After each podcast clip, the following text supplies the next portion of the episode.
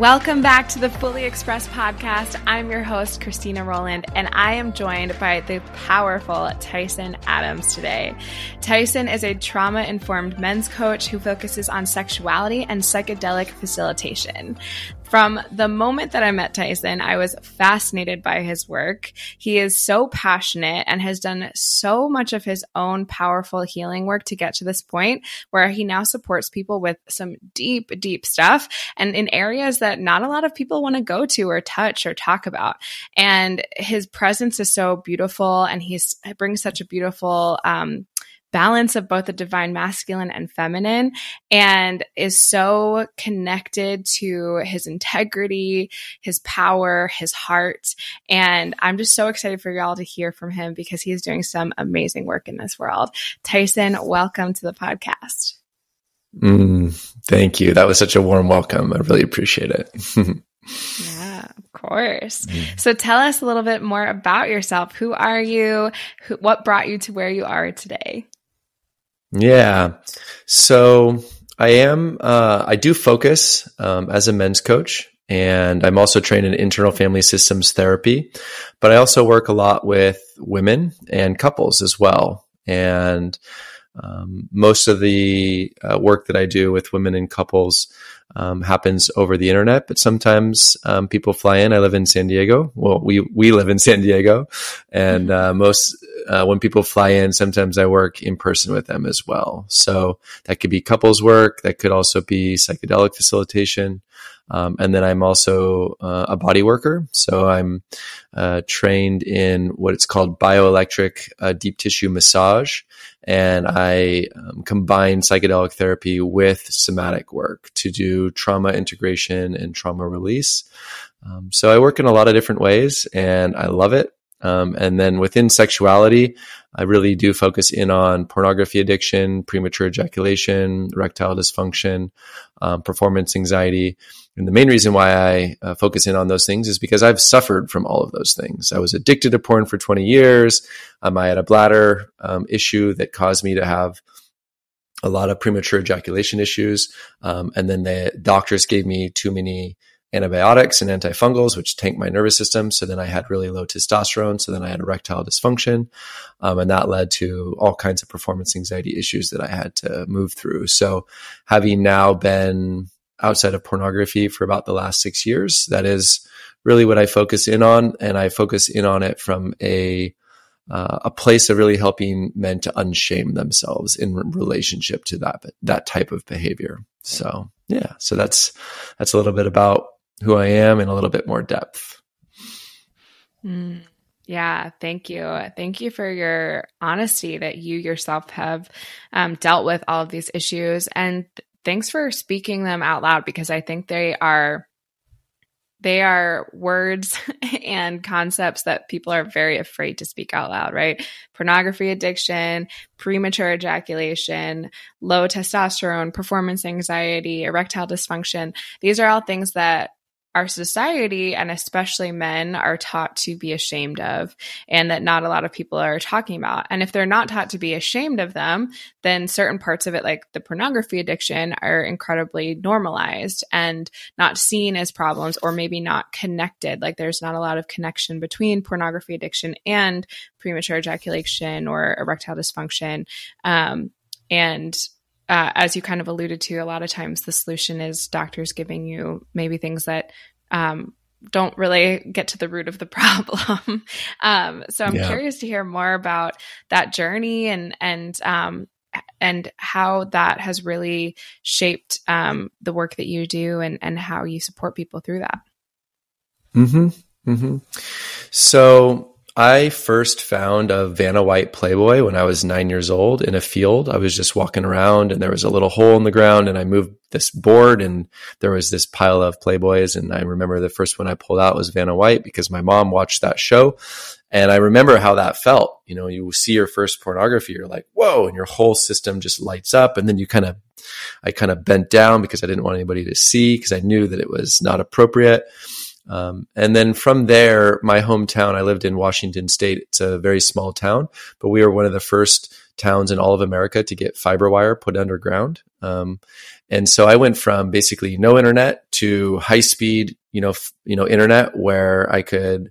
Uh, there was a program called Kazaa, which was kind of like Napster, um, but it had video, and so I could download, you know, pornography. And back then, there was no thumbnails of what you could you know what you could see. So you would just download it and then you would push play and you wouldn't really know what it was. It was kind of like lottery porn back then.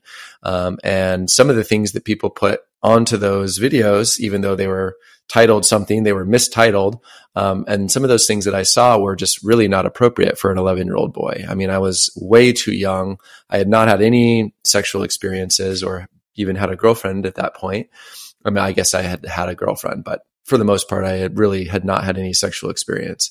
And so that was really my education around that. And recently, this was about, mm, about three years ago, I went through a trauma training to understand, you know, what is trauma. And what I learned was that trauma is not what happened to me. It's not what happens to you. It's not the facts of life, but it's the leftover energy or how your body responds when something is too much, too fast, or too soon right? So the too much, too fast, too soon um, or not enough over a long period. So that's really the neglect piece. And so I had both of those. I had too much, too fast, too soon, inappropriate pornography at a very young age, and then neglect, which was my parents um, found out that I was doing it, and then they asked me about it, but I just denied it. And they really, you know, thinking back on it, they didn't know what was happening, but I wish they would have checked in on me and we would have had a conversation about that. But that wasn't something that happened. So there was also a, oh, we're just going to ignore that that thing just happened.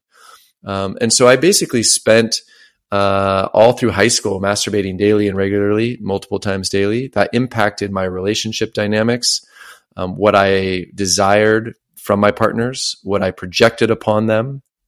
And it caused a lot of challenges within my relational dynamics, especially with my main high school girlfriend. Um, and then I went off to college to the University of Washington in Seattle. I joined a fraternity I had no idea what I was doing. And so I became one of those sort of douchey frat guys who is, you know, binging on alcohol and going to football games. And our fraternity had a porn chairman who had basically indexed thousands of hours of pornography into porn star and into, um, you know, you know, genre of porn. And there was this rolling joke that you know, you know, stop watching porn at 10 p.m. because basically nobody could get on the internet. And so you have a hundred men living in one house, all watching porn. There's 15, you know, fraternities on campus. And so you can imagine, you know, at the boom of the internet with pornography, uh, how that uh, infiltrated culture, creating a lot of the misogyny that we're still recovering from today. And, you know, back then it was um, a rebellious act to watch porn. And now today, I made a post yesterday, it's actually a rebellious act to to actually quit porn, you know, which is that porn has become so normalized that it's really a rebellious thing to do. So uh, there's so much more to the story, but I'll just pause there because that was already quite a lot. But that was really how this all began for me. Hmm. yeah. Thanks for sharing that. I really am struck by one thing you said that I don't think a lot of people realize or are willing to admit um, is that porn and and um, its mass infiltration in our culture over the past 20 years um, has created a lot of the misogyny that we are dealing with now. And I would love to hear a little bit more of that from your perspective as a man, um, especially because, again, there are so many people who I think would like to deny that. mm-hmm. Yeah.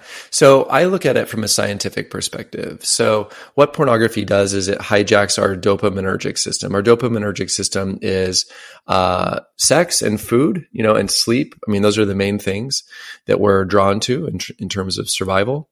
And so when we watch pornography, even if we start out with relatively, you know, PG 13 or rated R porn when we're really young, um, you know, it basically brings you to this place where you're chasing dopamine. And then let's say you have your ejaculation.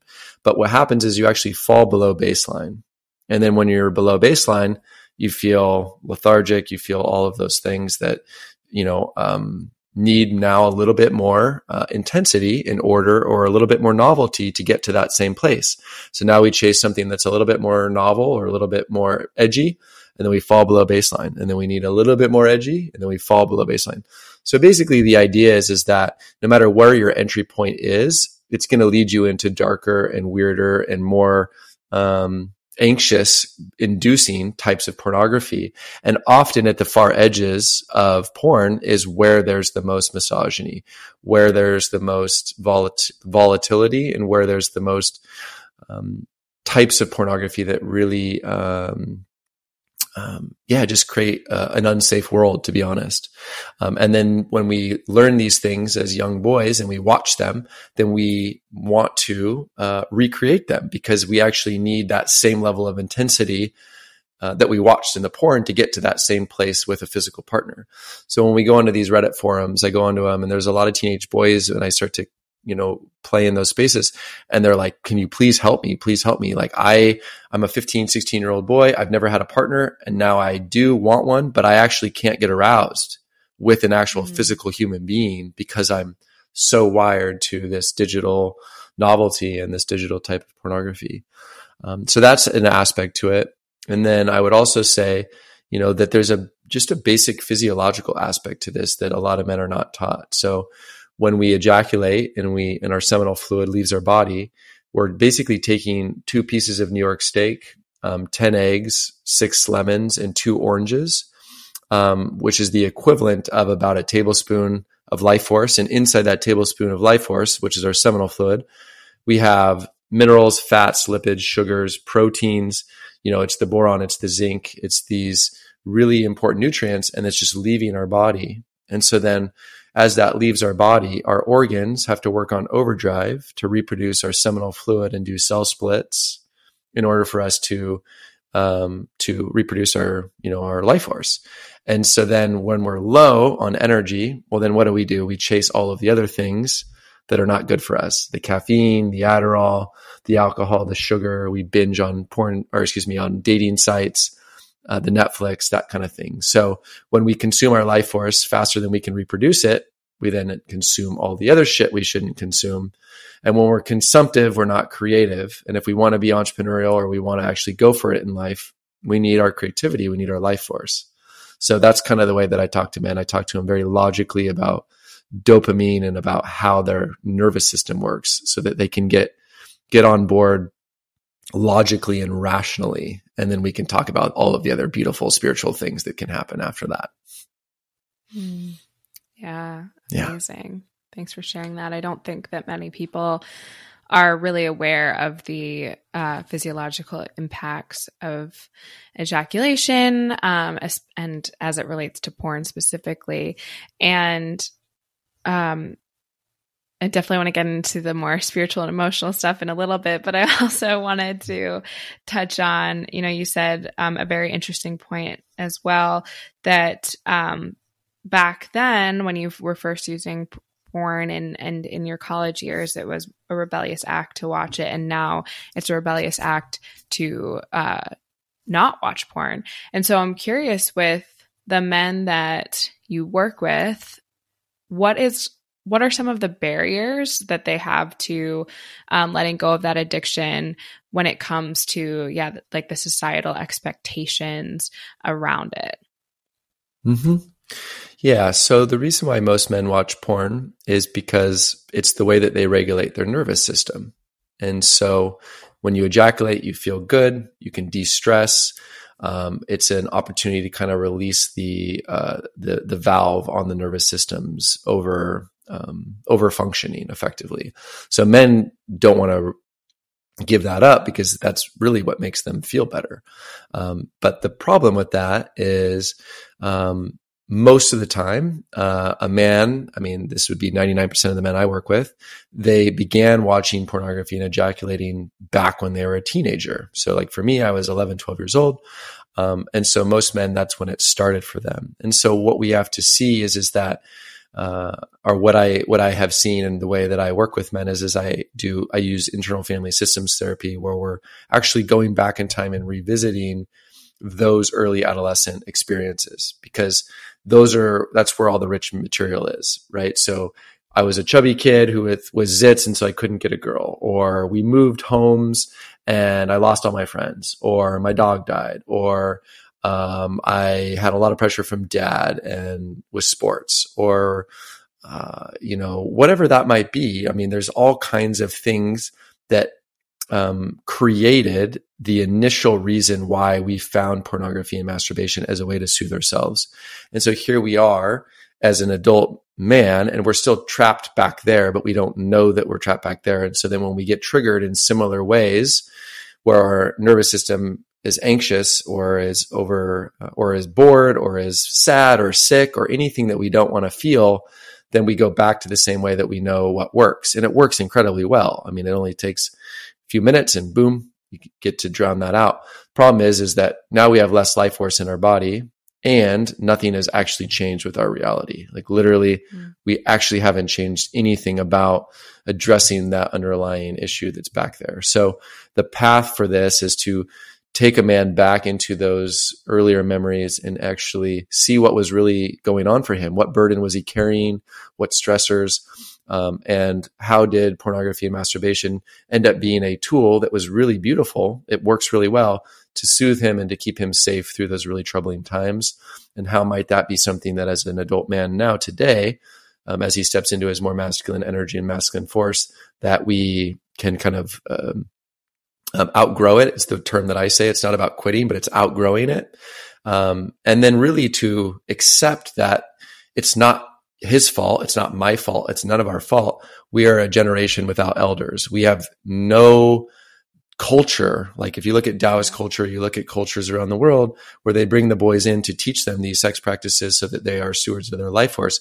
We don't have that. And so only I've probably, I ran a men's group and there's couple hundred men in there, and there's only been maybe two to three men that actually had some form of masculine guidance by an elder to take him into a more mindful practice with his sexuality. So that's the culture that we live in. So most men, even men that I've worked with, have had mothers and fathers throw porn at them and been like, here, this is what you do. And that's the way that they grew up. And so we have to just question, you know, whether or not that's the way we want to continue moving forward. So, yeah. Yeah. Absolutely. Absolutely. And that's such a great point about, yeah, totally. We're a generation without elders and without that example. And, um, a generation and a, a, culture, especially in the United States, of not having um, an initiation for men, for boys becoming men, and and to learn these things. Yeah, and so I'm also curious. Do do you find that in this journey to um, outgrow porn, as you put it, do men f- feel like there is some kind of social pressure from friends or anything like that when it comes to um, letting go of porn or outgrowing porn as well? Or is it mostly just internal um, and their own struggle? Mm-hmm. I would say that the majority of women that are doing women's work today on the planet, if you're out there and you're single and you're running in those circles with women that are in these circles and they're talking, uh, it will become a requirement. Like women that I work with and women that I know, they will not date a man who's addicted to pornography. Like that's mm-hmm. a that's like a hard boundary. Um, yeah. So men that are in relationships with a woman and either she is aware or she's not aware, that may not be your reality. Maybe she's okay with you watching porn, or maybe she's not putting any pressure on you, or she's just turning a blind eye. But for the men that are out there that are single and they're going to be moving back into, hey, I want to date, just be aware that that's a that's a pretty much a mandatory deal breaker for women that are in these conscious like women circles. They don't want to date a man who's objectifying his own body and then therefore objectifying his partner. They don't want to feel that. And they also don't want to be out in public and having you with your head on a swivel with every woman that walks by. They want your devotional love and your attention and your care. Yeah, absolutely. I, I definitely resonate with that. And I, I feel the same way.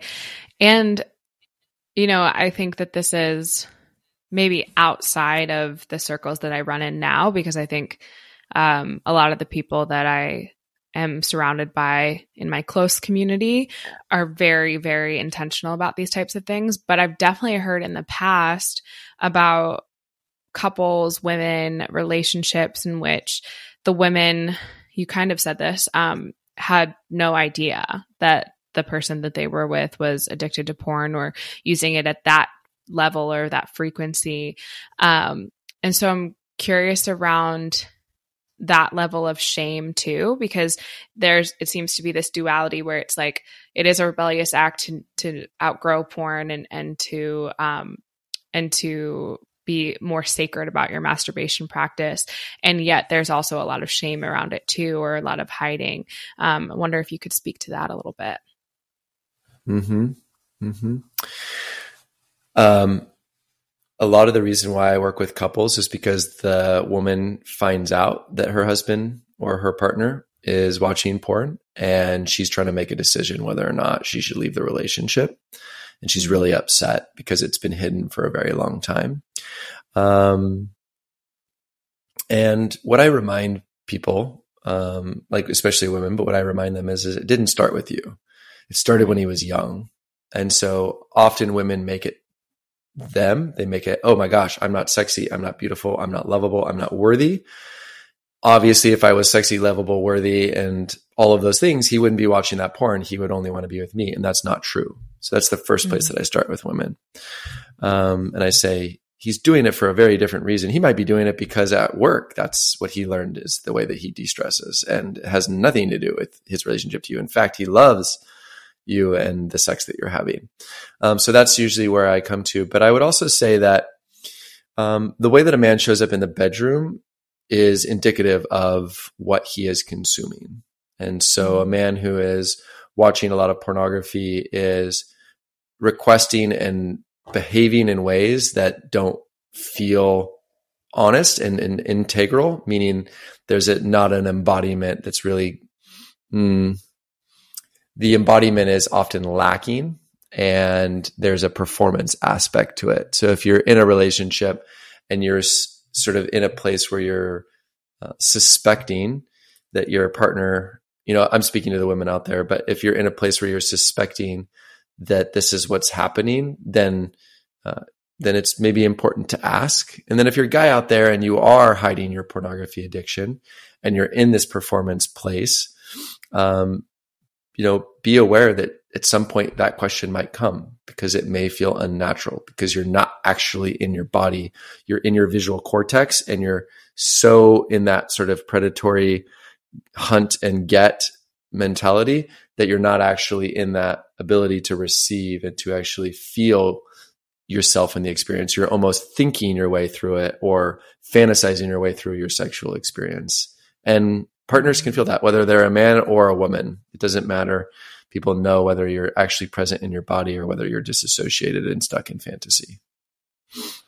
Yeah absolutely. I know i can speak for myself as and i've definitely had this conversation with uh, female friends that as a woman I can definitely tell when a man is disassociated and not fully in his body in a sexual experience with me. And it feels very unsafe, actually. like you don't, um, or I, I'll speak for myself. I have had experiences where I don't know or don't trust what the man is going to do or where he's going with his body and my body because it's clear that he's not fully there. And so i can i can definitely relate to that and understand that. Um so yeah, mm. can i ask you a can i ask you a question about that? Yeah. So in those in those experiences have you had the the courage to to say that to slow him down and to actually speak that truth? Or what has been what has been how have you handled those things? Yeah honestly no i haven't. Um so i've mm-hmm. i've been um i've only had sex once in the past um almost year and a half. And mm-hmm. um that's been pretty intentional. And so i haven't had an experience like that for quite a while now. It's probably been a couple years. Um and I will say that in the last year and a half, as I've intentionally been taking this time away from um, from physical contact and intimacy with people, um, or been a lot more intentional about it. I'll say, um, I've learned a lot more, and part of the reason why I decided to take a step back was because about a year and a half ago, I had a couple of sexual encounters where it was very clear that both the person I was with and myself were not connected to ourselves. Um, mm-hmm. I was in the experience really not enjoying myself, feeling a little bit mm-hmm. afraid, wanting to stop, but couldn't find my voice. And I was also in a very emotional state after the loss of my dad. And I was numbing out too. So I like, so as soon as I realized I didn't want to be there, I just kind of left my body as well. And so mm. because of that, like experience where it felt like probably both of us were not really fully in our bodies, that's what kind of caused me to take a step back from, from that level of mm. intimacy. Mm. Um, so yeah, no, I haven't yet had the courage to to have that and mm-hmm. i haven't encountered that in the past year and a half but i hope that moving forward if that is the case that is something that I, i'm able to to really do and really own for myself um and hopefully be with mm-hmm. people who you know i don't i don't think anyone's going to be perfect or anything but hopefully be with someone who's very intentional about it as well so yeah thank you for sharing so vulnerably about that and that's beautiful to yeah to just receive you and you know, I really appreciate just uh, that level of awareness and being able to voice it. And what I can say is when I'm in IFS, when I'm leading a client in internal family systems therapy is what it's called, but there's this sort of um, uh, prompt that basically we get, which is when you're working with a client and then you lose curiosity about them and who they are. Um, that is often when you're blended with a part that is ultimately causing some level of disconnection between you and them. And so sometimes we need to take a take a moment to kind of step back from that experience and reground and breathe and then become and then come back into curiosity and then restart the session.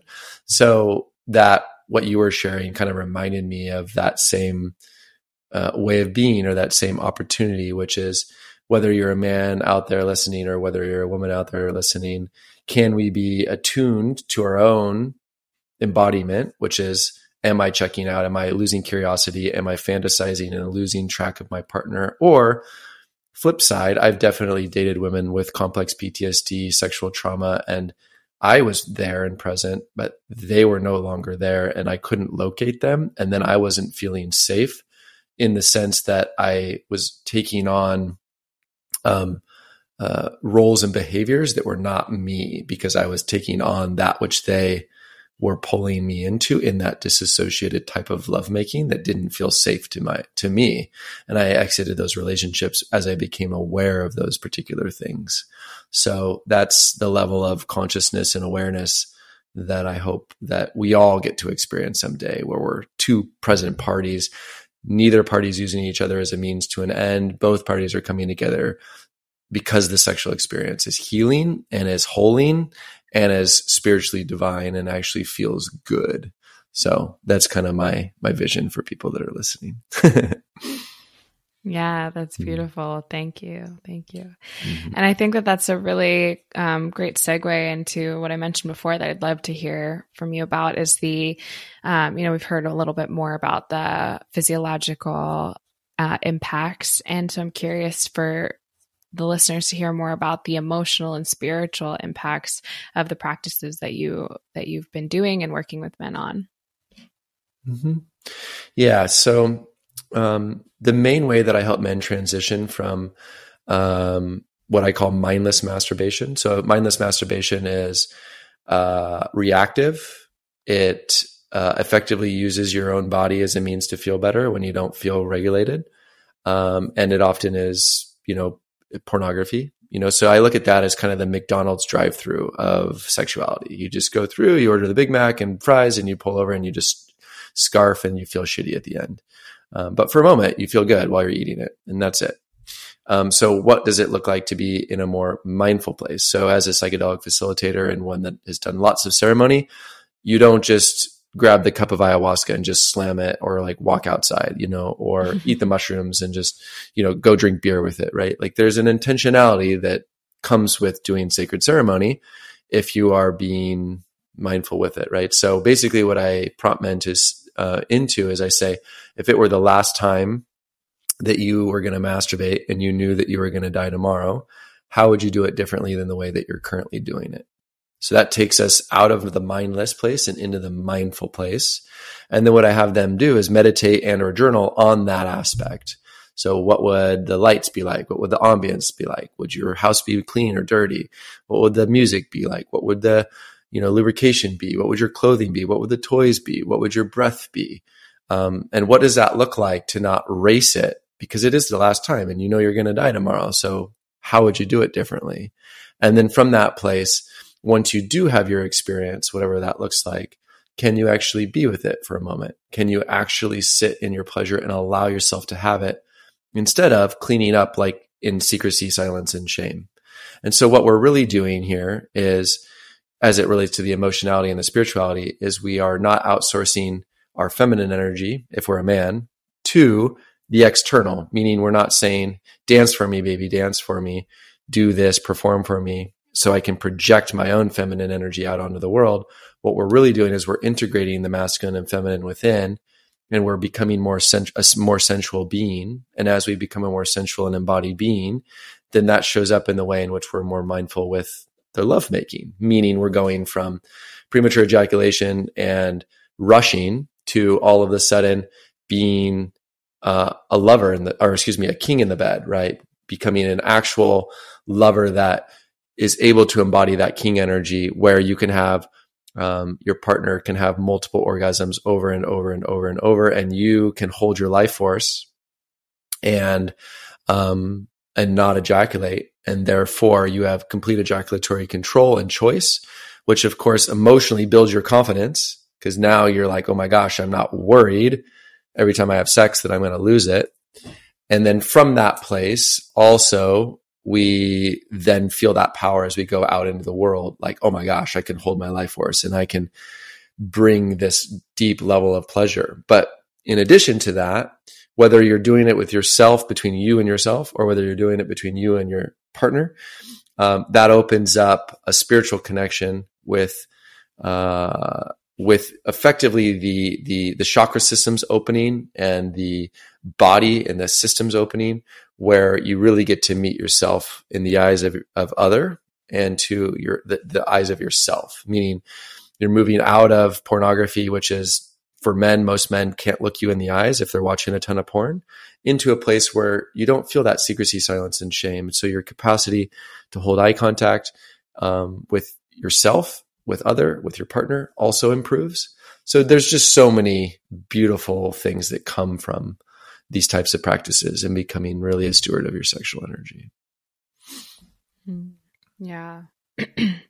yeah, I hear that. I hear the multitude of, of positive outcomes. And um, it actually brought me back this and um, what you said earlier about uh, women often taking on the idea that if uh, a man can't perform in a certain way, it's about her, or if they are addicted to porn, it's about her. And um, I definitely had a relationship a few years ago in which my partner consistently was unable to ejaculate. Um, and I definitely made it about me.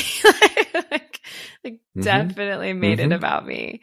And so I'm curious, in your opinion, how, um, you know, of course, remembering it isn't about me and, and it didn't start with me or anything like that.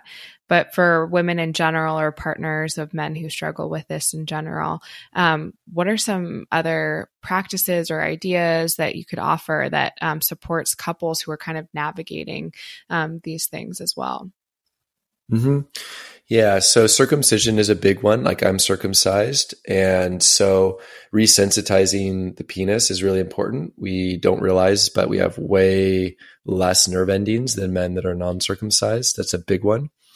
Um, sometimes the penis and vagina just don't fit well together. Um, I've had that experience before where uh, I hadn't had it before, but then all of a sudden that fit didn't work well and I just couldn't feel much. And so it was difficult for me to ejaculate. And that wasn't necessarily a psychological thing. Um, but then I've also had psychological things, which is um, I don't feel safe here. Um, this person is not somebody I want to procreate with. So to ejaculate uh, doesn't feel like a, something that I want to do. Um, but then I would say, you know, as far as, uh, you know, couples cultivating mm, better connection, one of the things that I have uh, that I task my clients with to do is if the, if premature ejaculation is one of them, or non or their or the inability to ejaculate, either or, I'll have a man connect to himself in a mirror. Um, so he's looking at himself, and then have his partner kind of come around him and tease him in different ways, either to tease him to see how much energy he can build without ejaculating, if that's the issue, or if it is because he wants to learn how to ejaculate with his partner, then teasing to allow himself to manually stimulate so that he can get used to that. The other aspect to this is a lot of men that can't um, ejaculate is because they have death grips on their on their cock.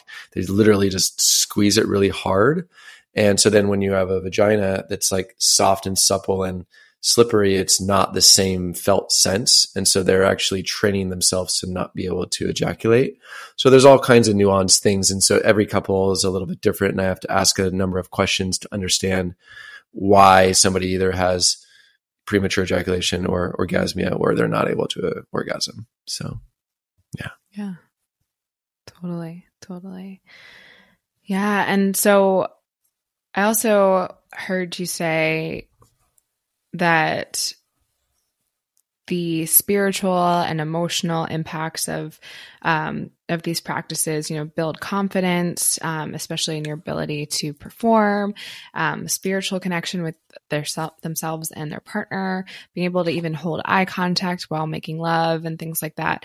I'm curious if you could expand a little bit more on the spiritual and emotional um, benefits outside of in, in, a relationship you know as as people develop um, these tools and skills like how does it impact other areas of their lives outside of their sexual performance and their partnership mm-hmm.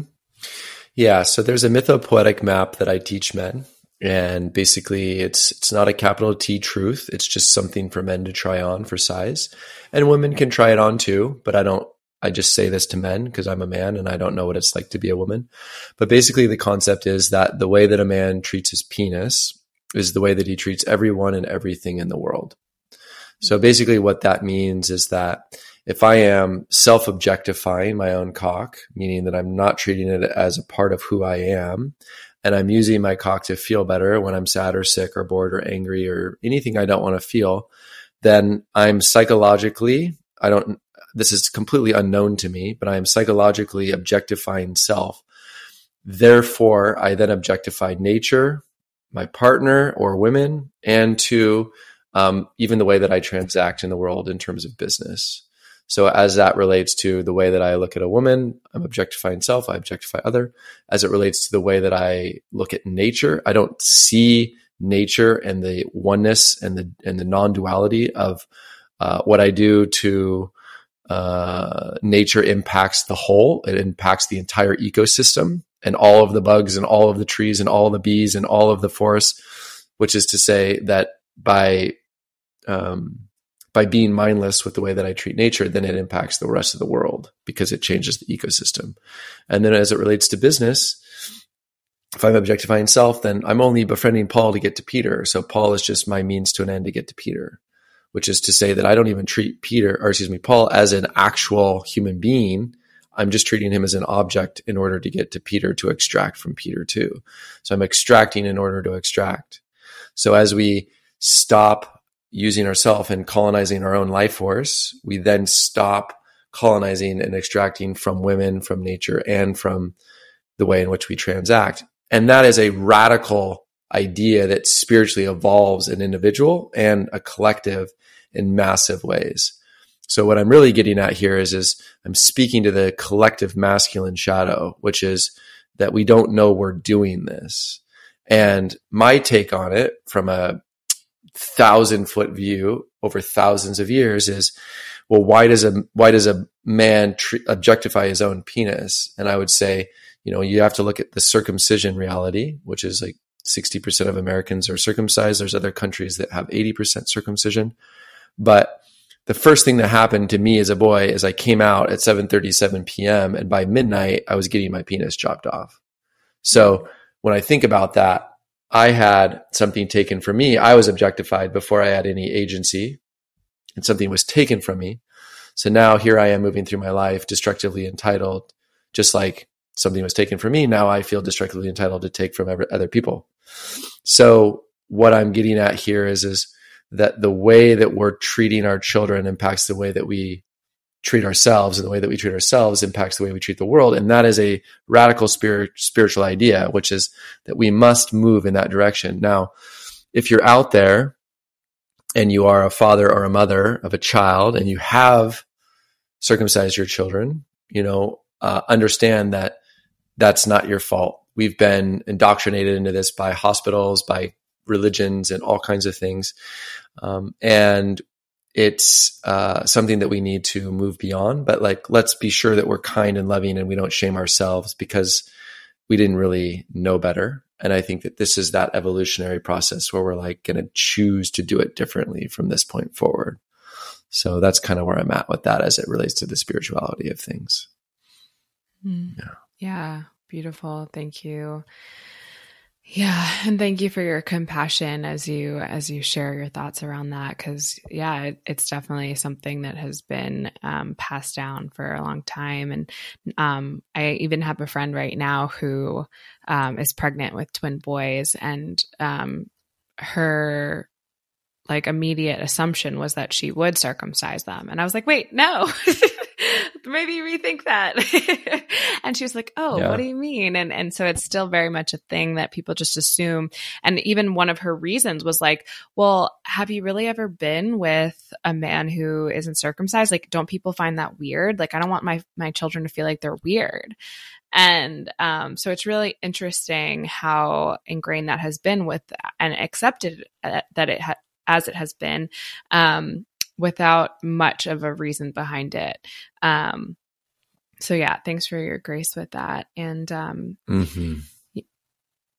and I'd love to ask you to dive into this a little bit more. The part where you talked about um, the like a, a, child being objectified from birth and therefore he objectifies himself. I think there are definitely some people out there who might be like what are you saying? Like what are you talking about? Right? Because i know mm-hmm. myself before embarking on like a more spiritual journey and a, a very deep healing journey i don't know if i would have fully understood the impacts of um, everything on my life, starting from my birth, starting from being in the womb, and how that impacts my consciousness today. Um, so there, for the people out there that are, are, kind of like, well, what do you mean? Like, how would a baby know? How does that translate? Like, what, how, like, how can you possibly say that? I'd love for you to expand a little bit on that, if you would. Hmm.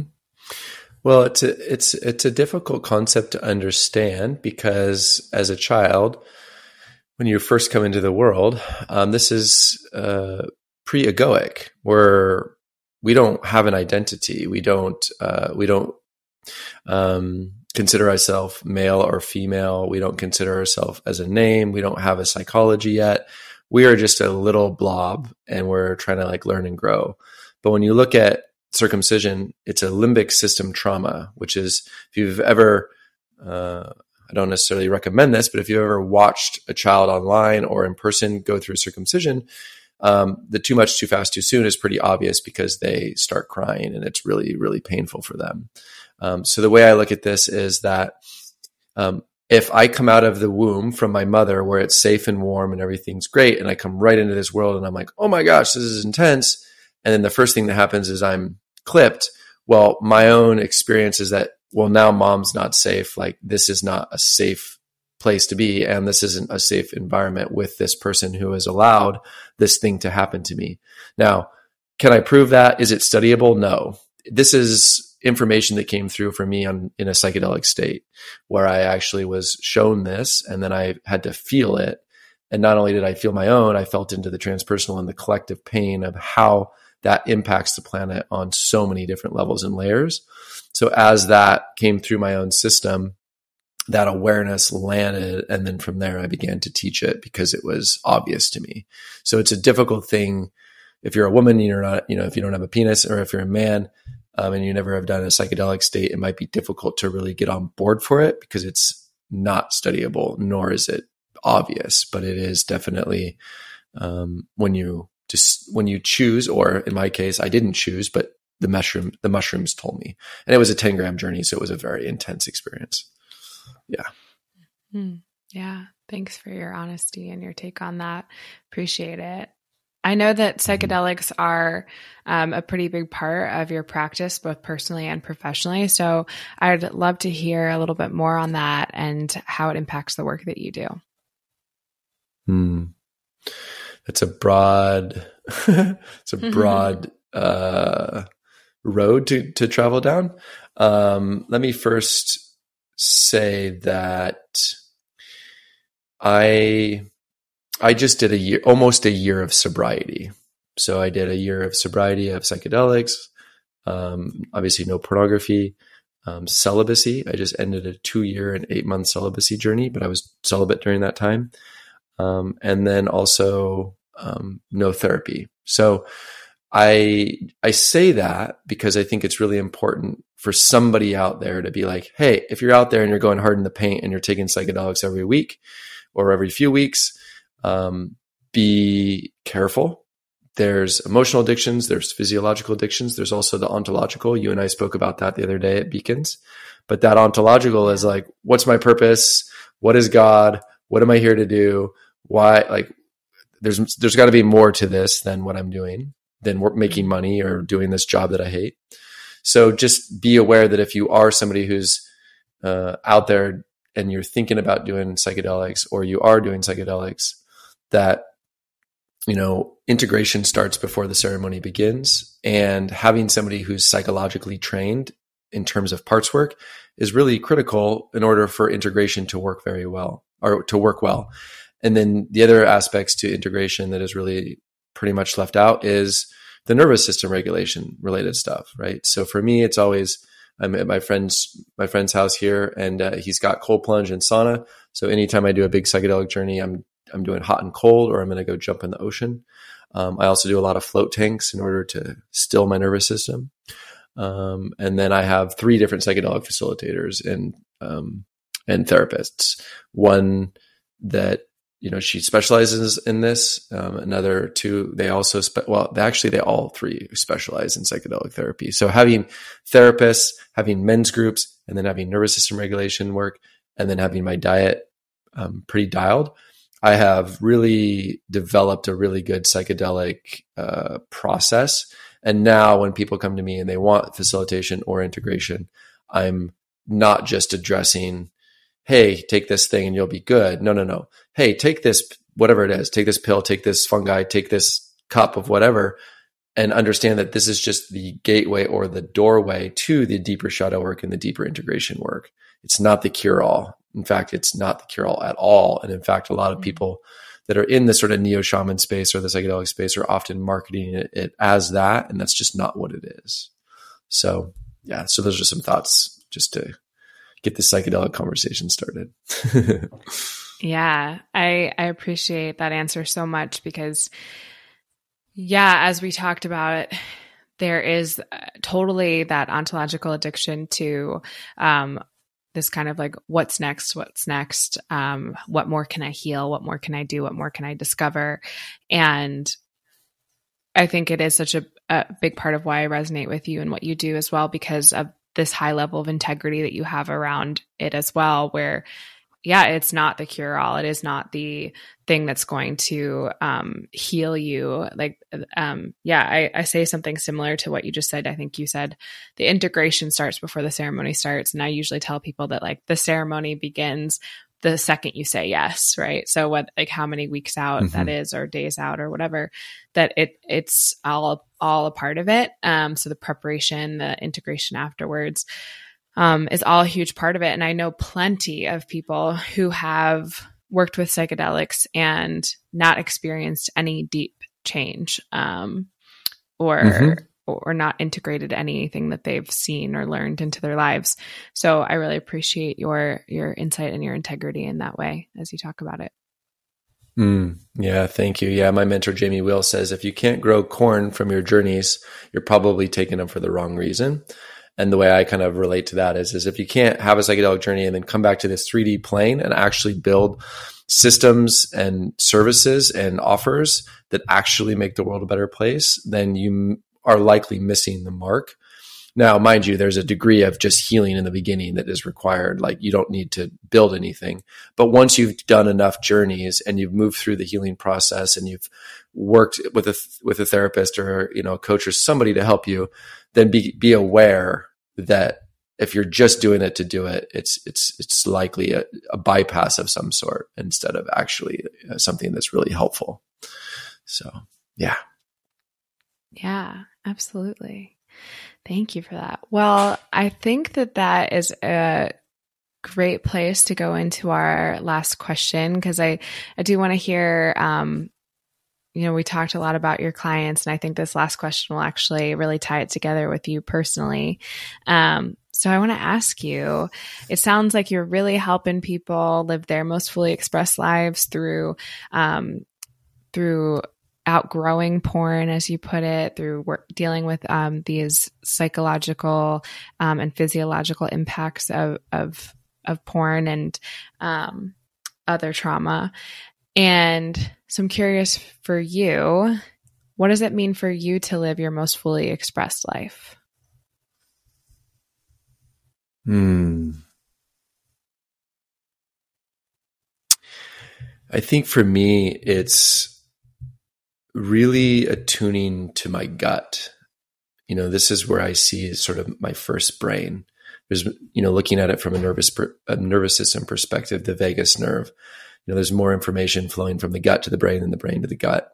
And so for me, as I'm attuning and I'm walking through my day or what or what have you, I'm constantly coming in touch with how do I feel? Somatically speaking. And does that behavior or that thing that i just said is that in alignment? Or did i bend the truth? Or did i leave something out? Or is there any form of manipulation or any form of distortion in my message? Not based upon what i think is morally right or not morally right but based upon what my physiological body is telling me. And as i attune to that um, and get real with it when i catch myself doing that I actually pause and then I uh, shift and or change and or go back to the person and I shift whatever it is that it needs to be said, whether it's an apology or whether it's accountability or whether it's a hey, this is what's showing up for me. So that feels to me really important to be fully expressed. And then on a completely different level, it's it's waking up early you know it's drinking my electrolytes it's drinking my mushroom drinks it's doing my body practices it's doing my rings it's doing my you know animal flows it's doing my cold plunges and saunas it's climbing it's surfing it's eating organic it's doing my detox protocols it's uh, reading instead of watching and binging out at Netflix at the end of the day, even when I'm tired, it gives me more energy and I feel good. I sleep better. It's tracking my sleep scores. It's, um, building my men's groups, building my my offerings. It's it's you know um, making beautiful love to my partner, those types of things. Uh, loving my family, repairing my ish, my challenges with my with my folks and my sister, and cultivating real relationships with them. Uh, so that was a lot, but that's kind of just me just free flowing and just saying, if you're gonna go for it, it's this one single life. You got to go for it. Have no regrets on your deathbed. Yeah. I love it. I love it. I think that your answer just completely showed how um, once you do the work to come into your fullest expression, it really is so full, right? you just listed so many amazing and beautiful things um, that you are just so excited about and lit up about. And I think that that's so cool that you are able to find so much beauty in this life through becoming your most fully expressed self. So thank you so much. Yeah, thank you, Christina. That was really lovely podcast. I really appreciate you having me on. Yes, of course. Where can people find you, connect with you, work with you, all the things? Mm-hmm. So my website's not quite done yet. So you can just find me on Instagram and Facebook at Tyson Adams and just shoot me a DM and say, what's up? And uh, send me an audio message, um, audio message. I love them. I will respond. And um, yeah, I, uh, I'm very approachable and very uh, welcoming. So I'm here for you. Amazing. Yeah. And you got some great informative content out there, which I love. So thanks for the work that you're mm-hmm. doing, brother. Thanks for being here. Yeah. Thank you as well.